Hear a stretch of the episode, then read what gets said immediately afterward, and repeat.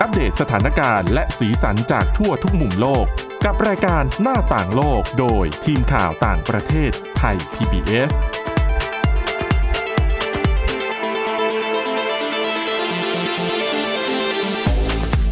สวัสดีค่ะคุณผู้ฟังขอต้อนรับเข้าสู่รายการหน้าต่างโลกค่ะ วันนี้นะคะก็ยังคงมีเรื่องราวหลากหลายที่น่าสนใจ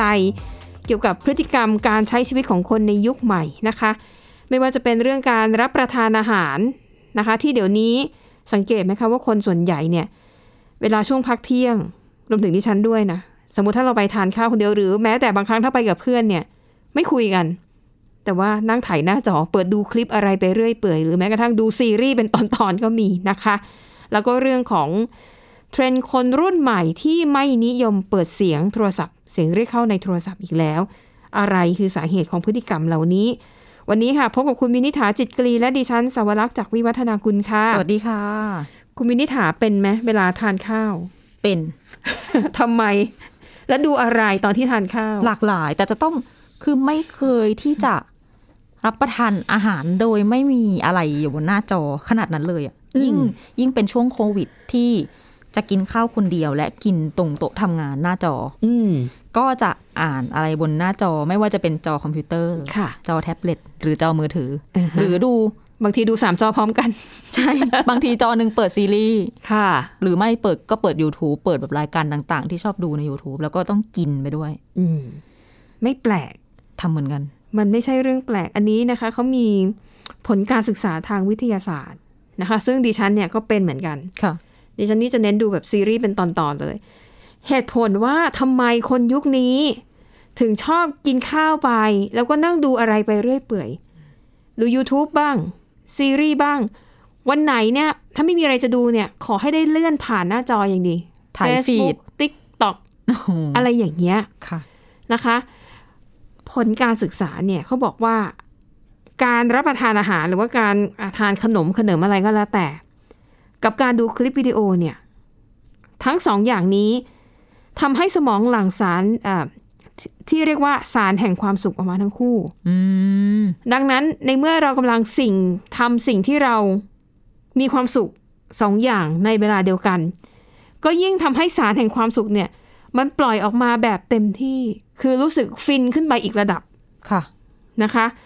มันก็เลยกลายเป็นว่าทำให้มนุษย์ส่วนใหญ่เนี่ยเสพติดการรับประทานอาหารไปพร้อม ๆ กับการเลื่อนดูคลิปวิดีโอ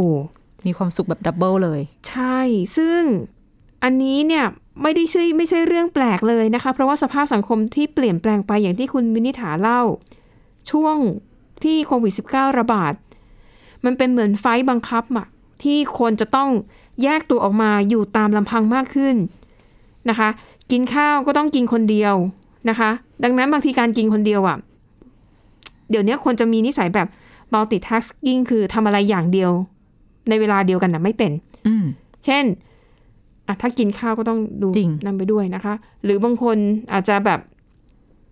ถ้าขับรถก็ต้องนั่งดูมือถือไปด้วยนี่คือสิ่งดูที่อะไรไปได้ดิฉันเป็นเลยหรือฟังวิทยุก็ได้ ถูกต้อง คือจะขับรถยังเปิด YouTube เพื่เพื่ออแบบอันตรายนะฟังอะคุณผู้ฟังบอกไว้ก่อนใช่ไม่ใช่ ไม่ได้ดูขนาดนั้น เปิดไว้ฟังเสียง ถูกต้อง อืม นะคะ แล้วก็อีกเหตุผลหนึ่งค่ะ นอกนอกเหนือจากเรื่องของสภาพสังคมที่เปลี่ยนไปเนี่ยเขาบอกว่าเออ มันทำให้เราไม่เหงาอ่า เมื่อก่อนดิฉันเห็นหลายคนนะกินข้าวคนเดียวไม่ว่าไม่ได้ อ่าจริง คือไม่ได้อะมันต้องมีเพื่อนไปด้วยอะดิฉันน่ะเป็นคนกินข้าวคนเดียวมาตั้งนานแล้วค่ะแล้วเคยเป็นคนแปลกในหมู่เพื่อนอืมแต่ในวันนี้ดิฉันไม่แปลกแล้วดิฉันมั่นใจ เพราะว่าอย่างที่บอกนะคะ การเปลี่ยนแปลงมันทำให้บังคับว่าคนต้องอยู่อยู่คนเดียวใช่กินข้าวคนเดียว ดังนั้น พอคนที่ไม่คุ้นชินกับการไปกินข้าวคนเดียว ก็ได้ไอ้สื่อเหล่านี้แหละค่ะ เป็นเพื่อน แก้เหงาเนาะเออ มันทำให้เขาไม่เหงานะคะ แล้วก็เลยกลายเป็นสิ่งจำเป็น นอกจากนี้ค่ะอีกเหตุอีกเหตุผลหนึ่งเนี่ยเพราะคนจะรู้สึกว่าอยากจะใช้เวลาให้มันแบบคุ้มค่ามากที่สุดอ่าอันนี้ก็จริงนะคะ เช่นไหนๆก็กินข้าว มันก็ต้องใช้เวลากินข้าวอยู่แล้ว ตา มันไม่ได้ใช้ไงเออก็ดูซีรีส์ตอนใหม่ไปด้วยเลย มันจะได้แบบโอทำเคสองอย่าง พร้อมกันในเวลาเดียวกันทำให้คนนั้นรู้สึกว่าเราได้ใช้เวลาอย่างคุ้มค่ามากขึ้นนะคะ เพราะว่า สมองมนุษย์ตอนเนี้ยมันถูกฝึกให้คิดแล้วว่าการทำหลาย ๆ อย่าง ในเวลาเดียวกันหรือที่เรียกว่า multitasking เนี่ยมันเป็นเรื่องจำเป็น ซึ่งไอพฤติกรรมอย่างเงี้ยมันเกิดขึ้นมาตั้งนานแล้วนะอืมแต่มันอาจจะเป็นเฉพาะคนบางกลุ่ม แต่คือตอนเด็ก ๆ ถ้าทำตัวแบบเนี้ย จะจะโดโดนนตีคุณพ่อคุณแม่ดุว่าไม่มีสมาธิ อืมนะคะอะแต่แน่นอนสภาพสังคมเปลี่ยนไปนะคะ พฤติกรรมแบบนี้เราจะได้เห็นอยู่เรื่อยกลายเป็นว่าตอนเนี้ย ใครนั่งเฉยๆโดยไม่ดูมือถืออะเป็นคนแปลก ก็จริงนะนั่นคือนะก็ต้องอ่านอะไรสักอย่าง จะเห็นคนแบบอ่านหนังสือเป็นเล่มอ่าใช่ๆหรือเห็นคนนั่งอยู่เฉยๆเฉย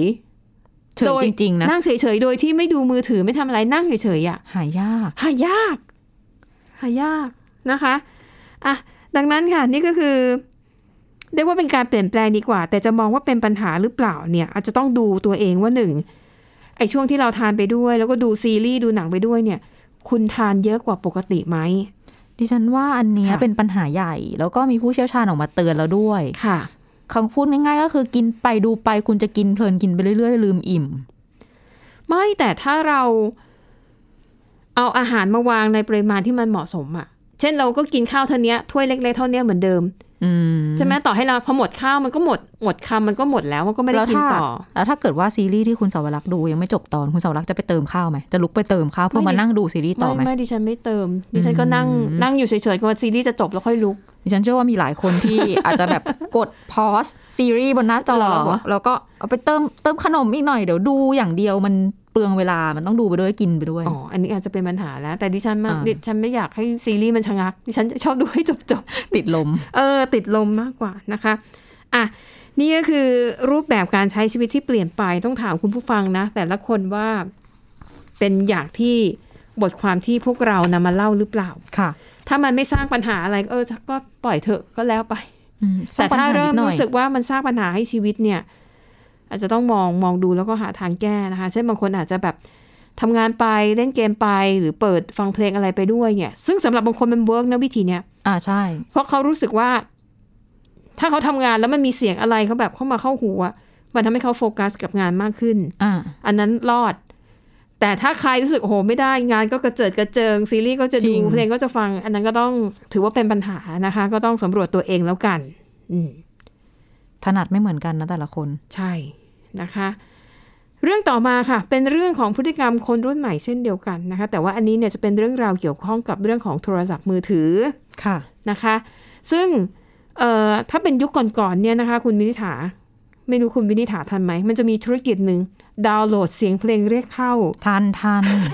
จริง ๆ ตอนนี้ก็มีอยู่ค่ะ แต่รู้สึกว่าเหมือนกับว่าคนไม่ค่อยนิยม ไม่ต้องซื้อแล้วค่ะทำเองได้ อืมอืม แต่มีนะพวกเพลงลูกทุ่งอะไรดิฉันก็ยังเห็นอยู่ถ้าแบบที่แบบกดดอกจันเอนู่นอนี่นั่นอะไรใช่ไหอมย่างเงี้ยค่ะ แต่เมื่อก่อนเนี่ยคือเป็นธุรกิจที่แบบจริงจังเป็นล่ำเป็นสันมากนะคะ นั่นก็สะท้อนให้เห็นว่าเออคนในยุคหนึ่งเนี่ย ชอบเวลาที่มีโทรศัพท์เข้ามา แล้วมันก็จะมีเสียงเพลงดัง ๆ ในยุคนั้น คือแล้วจะทำให้คนมองโอ้ยโทรศัพท์ใครโอ้ยเพลงนี้กำลังฮิตหรืออะไรอย่างเงี้ยนะคะอ่าแต่ตอนนี้ค่ะ พฤติกรรมการตั้งเสียงเรียกเข้าในโทรศัพท์นั้นเปลี่ยนไปแล้วนะคะ โดยมีผลการสำรวจค่ะ เขาพบว่าคนกลุ่ม Gen Z หรือคนที่อายุระหว่าง 16 ถึง 24 ปีในสหราชอาณาจักร เขาไม่นิยมตั้งเสียงเรียกเข้าแบบเป็นเสียงดังแล้วนะ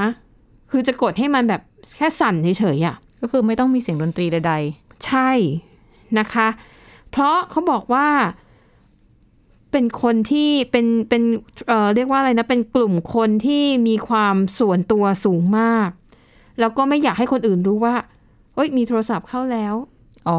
โดยเฉพาะอย่างยิ่งถ้าเวลาอยู่ที่บ้านหรืออยู่กับคนใกล้ๆตัวเนี่ย ค่ะ คือไม่อยากให้รู้ว่ามีโทรศัพท์เรียกเข้าแล้วนะ แล้วฉันจะไปคุยโทรศัพท์แล้วนะอ่าแล้วเดี๋ยวพ่อแม่ก็ถาม ใครโทรมา ดึกป่านนี้อืมอะจริงจริงอะหรือถ้าเป็นคนใกล้ตัว ตัวเองใครโทรหาอะไรอย่างเงี้ย เป็นเรื่องนะนะคะ เขาก็เลย กลายเป็นเทรนด์ว่าตั้งเสียงอะไม่ต้องมีเสียงเรียกเข้าแล้วแค่สั่น เพราะว่าเดี๋ยวนี้คนก็ชอบจะเอาโทรศัพท์มือถือติดไว้กับตัวตลอดเวลา อย่าลืมว่าเดี๋ยวนี้เรามีสมาร์ทวอชด้วย หลายๆ คนใส่ค่ะมือถือ ไม่รู้ว่ามือถือสั่นไม่เป็นไรนาฬิกาที่ข้อมือมันสั่นบอก ก็จะรู้แล้วว่ามีถูกสายเข้าใช่ใช่ไหมคะ แล้วก็ใช่อย่างที่คุณวิทยาพูดไปดิฉันกำลังจะเล่าอยู่พอดี นะคะว่าความนิยมในสมาร์ทวอชแล้วก็ wearable device ก็คือเป็นอุปกรณ์ต่างๆ ที่สวมใส่กับร่างกายได้เนี่ย มันจะช่วยให้เราเอ่อรับรู้ว่ามันมีสายสายสายเข้ามาด้วยนะคะ ดังนั้นริงโทนเนี่ย ก็แทบไม่มีความจำเป็นอีกต่อไปค่ะนะคะ แล้วก็นอกจากนี้เนี่ย หลายคนก็ยังรู้สึกว่าการที่ปล่อยให้โทรศัพท์ของเราอะ มันมีเสียงดังอะเช่นบางทีเราอาจจะไม่ได้อยู่ที่โต๊ะทำงาน แต่โทรศัพท์เราวางไว้ที่โต๊ะอ๋อแล้วพอมันดัง แล้วเราไม่อยู่แต่ว่าคือคนที่อยู่ในออฟฟิศก็จะได้ยิน เขาก็จะมองว่า เป็นพฤติกรรมที่ไปรบกวนผู้อื่นก็จะดังอยู่นั่นอะ ใช่นะคะ และด้วยพฤติกรรมที่เปลี่ยนไปนี่เองค่ะ ก็เลยส่งผลให้ยอดการดาวน์โหลดเสียงริงโทนนะคะหรือว่าแอปพลิเคชันที่ใช้ตัดต่อริงโทนด้วยตัวเองเนี่ยลดลงเกือบหนึ่งในสี่นะคะในช่วงปี 2016 ถึงปี 2020 นะคะ ก็เรียกว่ายุคเฟื่องฟูของริงโทนนั้น ได้สูญสิ้นไปแล้ว เขาบอกว่ายุคที่ริงโทนเฟื่องฟูมากที่สุดเนี่ยคือช่วงปลายปี 1990 ถึงต้นปี 2000โอ้โหนะคะ ซึ่งในช่วงนั้นน่ะดิฉันก็ยังจำได้ว่ามันฮิตมากนะคะ เราก็ต้องแบบวุ่นวายกับการไปค้นหาว่าเพลงที่เราชอบอะเขามีให้บริการดาวน์โหลดไหมแล้วเราก็ยี่กดสิบปีแล้วอะดอกจันจึ๊กจึ๊กจึ๊กจึ๊กแล้วก็เสียค่าบริการนะคะ แล้วก็ถ้าขยันหน่อย มันก็จะมี สมัยก่อนเป็นโปรแกรมอะค่ะ แล้วก็ไปดาวน์โหลดเพลงแล้วก็เอามาตัดต่อเองอะไรอย่างเงี้ยเคยก็พอทำได้นะคะ นี่ก็คือรูปแบบการใช้โทรศัพท์ การตั้งเสียงที่ได้เข้าที่เปลี่ยนแปลงไปไม่รู้ของคุณผู้ฟังเป็นยังไงบ้างเนาะสมัยมีสมาร์ทโฟนใหม่ๆ ดิฉันคือคนที่ไม่ยอมเสียเงินโหลด แล้วเอาโปรแกรมมาตัดเพลงเองอือฮะนะและคะต้องการให้มันดัง แต่ทุกวันนี้อ๋อจะได้โชว์คนอื่น ก็ชอบอยากฟังเพลงที่ตัวเองชอบ เป็นวัยรุ่นอืมอืมอืมแต่ตอนนี้ก็คือเอาเสียงอะไรก็ได้ที่ไม่ต้องดังมาก เดี๋ยวโดนคนอื่นมองด้วยตาเขียวนะคะนะคะอะและนั่นก็คือเรื่องราวนะคะสำหรับเบรกแรกค่ะ คุณผู้ฟังคะเดี๋ยวเราพักกันสักครู่ค่ะเบรกที่สองยังคงมีเรื่องราวที่น่าสนใจ เดี๋ยวกลับมาติดตามกันพักกันแป๊บหนึ่งค่ะ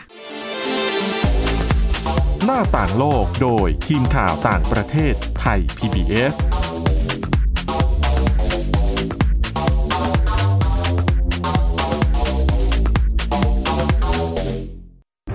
ฟัง ความคิดก็ดังขึ้น เต็มอิ่มทั้งความรู้และความสนุกกับไทย PBS Podcast อาหารเนี่ยมันจะมีสัญญะทางการเมืองเนี่ยซ่อนอยู่ มีเจ้าหญิงแสนสวยพระองค์หนึ่งถูกสาปให้เป็นโรคซึมเศร้าคำนี้มันมีความหมายมากคำว่า winter of something เนี่ยฤดูหนาวของอะไรก็ตามเนี่ยมันจะมีเหตุการณ์ในประวัติศาสตร์ที่มันจะถูกใช้คำว่า winter เนี่ยตลอดเวลา ทางการจีนออกมาเปิดเผยนะคะว่าประชาชนที่เป็นผู้ใหญ่ประมาณครึ่งหนึ่งของทั้งประเทศอะ มีน้ำหนักเกินแล้วก็เป็นโรคอ้วน ตอบโจทย์ทุกไลฟ์สไตล์ตั้งแต่มีโควิดเนี่ย Apple สร้างสรรค์ฟีเจอร์เพื่อให้มันสอดคล้องกับโควิดเลย ผมจะนำมาเล่าใน EP นี้เนี่ย คือเกี่ยวกับค่ายกักกันเอาชวิทซ์ในประเทศโปแลนด์ ฟังได้ทุกที่ทุกเวลาทุกช่องทาง ค้นหาคำว่าไทย PBS Podcast หรือที่เว็บไซต์ www.thaipbspodcast.com ราะวิทยาศาสตร์อยู่รอบตัวเรา มีเรื่องราวให้ค้นหาอีกมากมาย เทคโนโลยีใหม่ๆ เกิดขึ้นรวดเร็วทำให้เราต้องก้าวตามให้ทัน อัปเดตเรื่องราวทางวิทยาศาสตร์ เทคโนโลยี และนวัตกรรม ที่จะทำให้คุณทันโลก กับรายการ s c i e n t e c h ทุกวันจันทร์ถึงวันศุกร์ทางไทย PBS Radio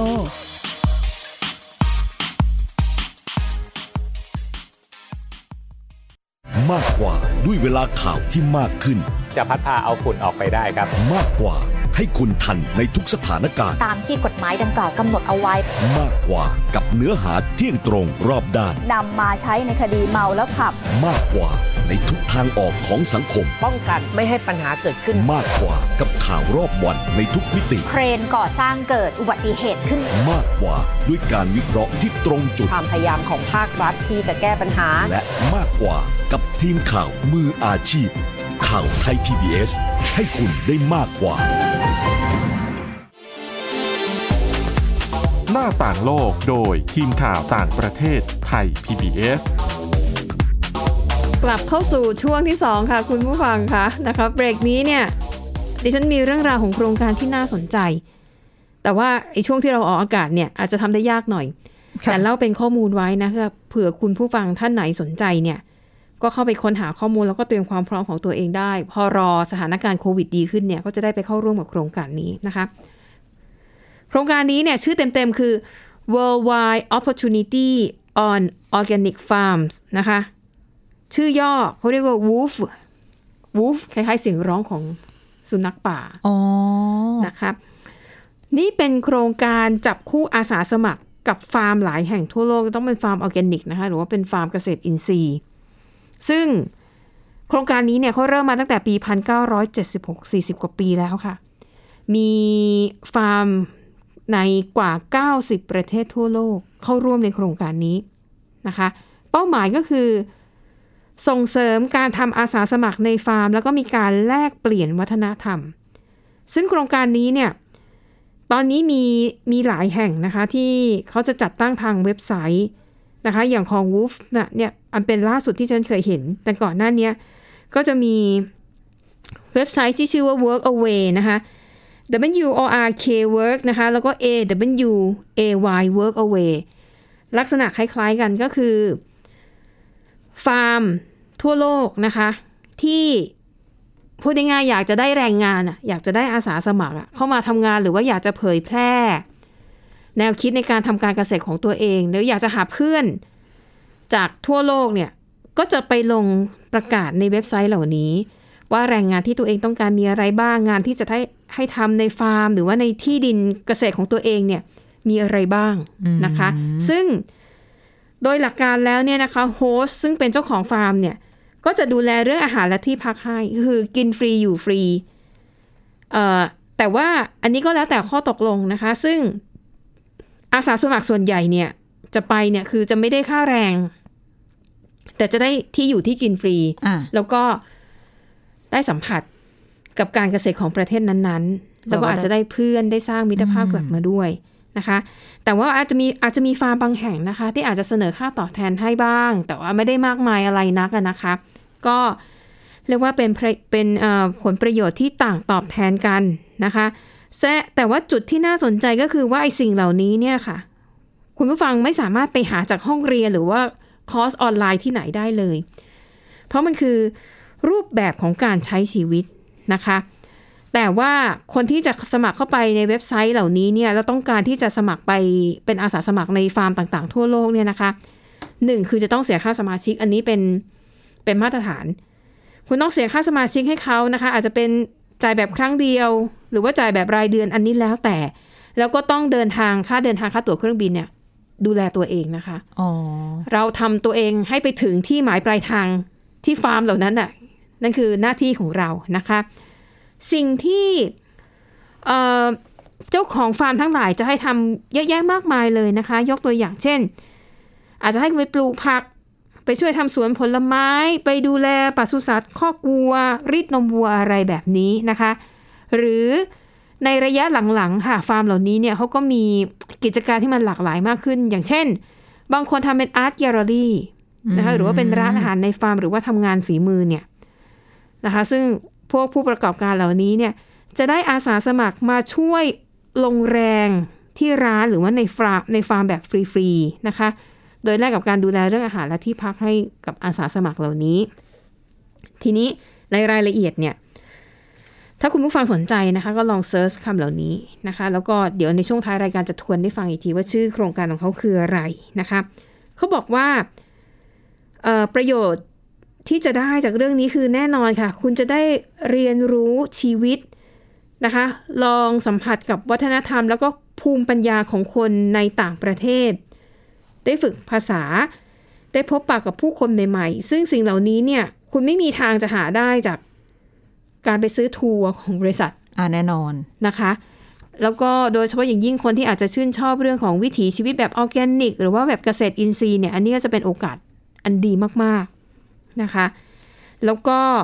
แน่นอนทั้งโฮสและอาสาสมัครเนี่ยก็ต้องเรียกว่าอะไรนะ ก็ต้องมีจริตตรงกันนะอ๋อถูกไหมต้องเข้ากันได้ ต้องเข้ากันได้นะคะอะนี่ก็ถือว่าเป็นเป็นเทรนที่ มันเกิดขึ้นมานานแล้วแหละนะคะ ตอนนี้เนี่ยก็ไปเจอคือเจ้าใหม่นะคะ คือวูฟเนี่ยเป็นรายใหม่ดิฉันนะเพิ่งได้ยินชื่อ ก็เลยเอามาเล่าให้ฟังเผื่อคุณผู้ฟังท่านไหนเนี่ยสนใจและอาจจะคิดว่าเออโควิด -19 เนี่ยมันก็ทำให้เราได้คิดอะไรหลายอย่างนะคะ บางคนอาจจะคิดว่า ฉันจะตักตำทำงานไปทำไมเนี่ยทำไมฉันไม่ออกไปหาประสบการณ์โลกโลกกว้างเหลือเกิน ควรจะออกไปใช้ชีวิต อันนี้ก็เป็นอีกโครงการหนึ่งนะคะที่เราสามารถทำได้ โดยที่แบบไม่ต้องมีแบบเงินถุงเงินถังมากมายนะคะ แต่ว่าอาศัยแบบอึดหน่อย ไปทำงานกับเขาเพราะเป็นแบบการภาคการเกษตรด้วยอืมแล้วลุยๆนิดนึงใช่นะคะ ซึ่งข้อมูลเหล่านี้เนี่ยหาได้ไม่ยากนะคะ เพราะว่าก็มีคนไทยหลายคนที่ไปเข้าร่วมโครงการในลักษณะนี้ แล้วก็ถ่ายทอดเป็นคลิปวิดีโอออกมาอ๋อแล้วก็แชร์ประสบการณ์ค่ะอือฮึนะคะ อย่างสิ่งที่เขาแนะนำกันเนี่ยนะคะ ว่าเวลาเราจะไปเอ่อ ติดต่อว่าควรจะไปสมัครเป็นอาสาสมัครให้กับฟาร์มที่ไหนบ้างเนี่ยเขาบอกว่าสิ่งที่ควรจะทำก็คือว่า ควรจะสอบถามเรื่องระยะเวลาของการทำงานในแต่ละวันให้ชัดเจน เพราะว่ามันเป็นงานภาคการเกษตรไงอืมบางงานมันเขาไม่ต้องทำแปดชั่วโมงอะนะคะ เพราะว่าด้วยอากาศสภาพอากาศร้อนบ้าง หรือว่าต้องทำเฉพาะช่วงที่มีแสงแดดบ้าง รวมถึงเรื่องของสภาพอากาศ คือถ้าอากาศหนาวมากหรือร้อนมากเนี่ยเขาคงทำงานแค่ไม่กี่ชั่วโมงนะคะซึ่งเขาบอกว่าให้สอบถามกับเจ้าของฟาร์มให้ชัดเจนนะ ว่าวันหนึ่งเนี่ยเขาจะให้คุณทำงานกี่ชั่วโมง แล้วก็ในวันที่ว่างๆอะไม่ได้ทำงานเนี่ย มันจะมีกิจกรรมอะไรให้พวกเขาได้ทำบ้างอ๋อนะคะ เช่น เจ้าของฟาร์มบางคนเนี่ยก็จะใจดีก็เช่นอะถ้าวันไหนว่างๆ เธอไม่ได้ทำงานนะ ฉันก็จะพาไปทัวร์รอบอืมๆฟาร์มค่ะไปสำรวจธรรมชาติ แล้วก็ไปเที่ยวในจุดที่น่าสนใจ ที่นักท่องเที่ยวทั่วไปเข้าไม่ถึง หรืออาจจะไม่รู้มาก่อนว่ามันเคยมีอือหือน่าสนใจนะคะ ซึ่งปกติเนี่ยคือความที่มันเป็นฟาร์มก็จะไม่ได้อยู่ในเมืองใหญ่ ๆ หรือว่าเมืองหลวงถูกไหมแล้วบางทีเขาก็บรรยากาศจะแตกต่างไม่ได้รับนักท่องเที่ยวแบบอ่า open ไง จะได้ประสบการณ์ที่แบบไม่เหมือนกันไปเที่ยวแหละแน่นอนอือฮึค่ะ ซึ่งอย่างดิฉันเนี่ยเคยไปที่ไต้หวัน แล้วก็เคยไปทำสกู๊ปของเกษตรกร เขาเรียกว่า smart farmer คือเป็นเกษตรกรรุ่นใหม่ค่ะแล้วเขาก็ที่ดินเนี่ยเช่าจากรัฐบาลอืมแล้วก็ทำปลูกพืชผักแบบเป็นออร์แกนิกเลยนะคะ คือค่ะไม่ใช้สารเคมีเลย แล้วทั้งฟาร์มเนี่ย ก็ก็หลายสิบไร่อยู่เหมือนกัน ไม่มีคนงานแม้แต่คนเดียวอ๋อ มีเขาสองคนสามีภรรยาแล้วก็ลูกวัยแบบเบาะอีกหนึ่งคนอ๋อฉันถามว่าอ้าวแล้วคุณจะเอาแรงงานที่ไหนอะในการมาดูแลเขาบอกเขาใช้เทคโนโลยีแล้วก็อุปกรณ์ เช่น ก็ลงทุนซื้อรถไถ ที่มันสามารถแบบไถดินได้โดยไม่ต้องแบบใช้คนมาค่อยๆขุดดินนะนะ แล้วก็เวลาทำแปลงเกษตรเนี่ยเขาติดตั้งระบบ เอ่อเรียกว่าอะไรระบบรดน้ำแบบอัตโนมัติที่สามารถควบคุมได้โดยผ่านแอปพลิเคชันอ๋อตั้งเวลาตั้งอะไรอัตโนมัติหมดแล้วใช่อืมคือคำนวณแม้กระทั่งความชื้น อย่างเช่นถ้าวันนี้ฝนตกมาก ความชื้นในอากาศมีสูง ลดน้ำแค่ 50%พออมวันนี้แดดแรงอากาศแห้งลดน้ำสักร้อยเปอร์เซ็นต์ค่ะนะคะ ส่วนเรื่องการเก็บเกี่ยวผลผลิตคนนี้เขาบอกว่า เขาก็จะเข้าร่วมโครงการคล้ายๆ กับลักษณะเนี้ยนะคะ คล้าย ๆ แบบนี้ ก็คือรับอาสาสมัครที่เป็นชาวต่างชาติ หรือว่าจะเป็นนักเรียนก็ได้ที่อยากมาดูงานการเกษตรน่ะค่ะให้มากินอยู่กับเขาอืมแล้วก็ใช้แรงงานคนเหล่านี้แหละอ่าเพราะจริงๆงานพวกนี้มันไม่ต้องใช้ทักษะอะไรเยอะอืมอาศัยแรงนะคะเขาบอกก็เนี่ยแหละเขาก็ได้แรงงานจากเนี่ยการทำงานในลักษณะนี้นะคะซึ่งอันนี้ก็สะท้อนให้เห็นว่าเออมันเป็นเทรนด์ที่ที่ก็เกิดขึ้นนานพอสมควรแล้วนะคะ แต่ว่าคนที่จะไปเที่ยวแบบนี้ได้จริง ๆ ก็ต้องมีความชอบนะ ใช่ ถ้าคุณยังติดความสบายติดว่าเออไปจะต้องได้กินกินหรูอยู่สบายไม่ใช่ละอย่าลืมต้องต้องย้ำตัวเองว่ามันเป็นภาคการเกษตรใช่นะคะ อันนี้อาจจะเหมาะกับคนที่อยากจะกลับมาทำการเกษตรในบ้านเรา อาจจะไปได้ไอเดียการทำอะไรใหม่ ๆ ผลิตภัณฑ์ใช่ใหม่ ๆ มาจากต่างประเทศ ใช่ จริง ๆ ฟังตอนแรกนึกถึงโครงการโอแพรที่เอ่อให้ไปเลี้ยงเด็กอืม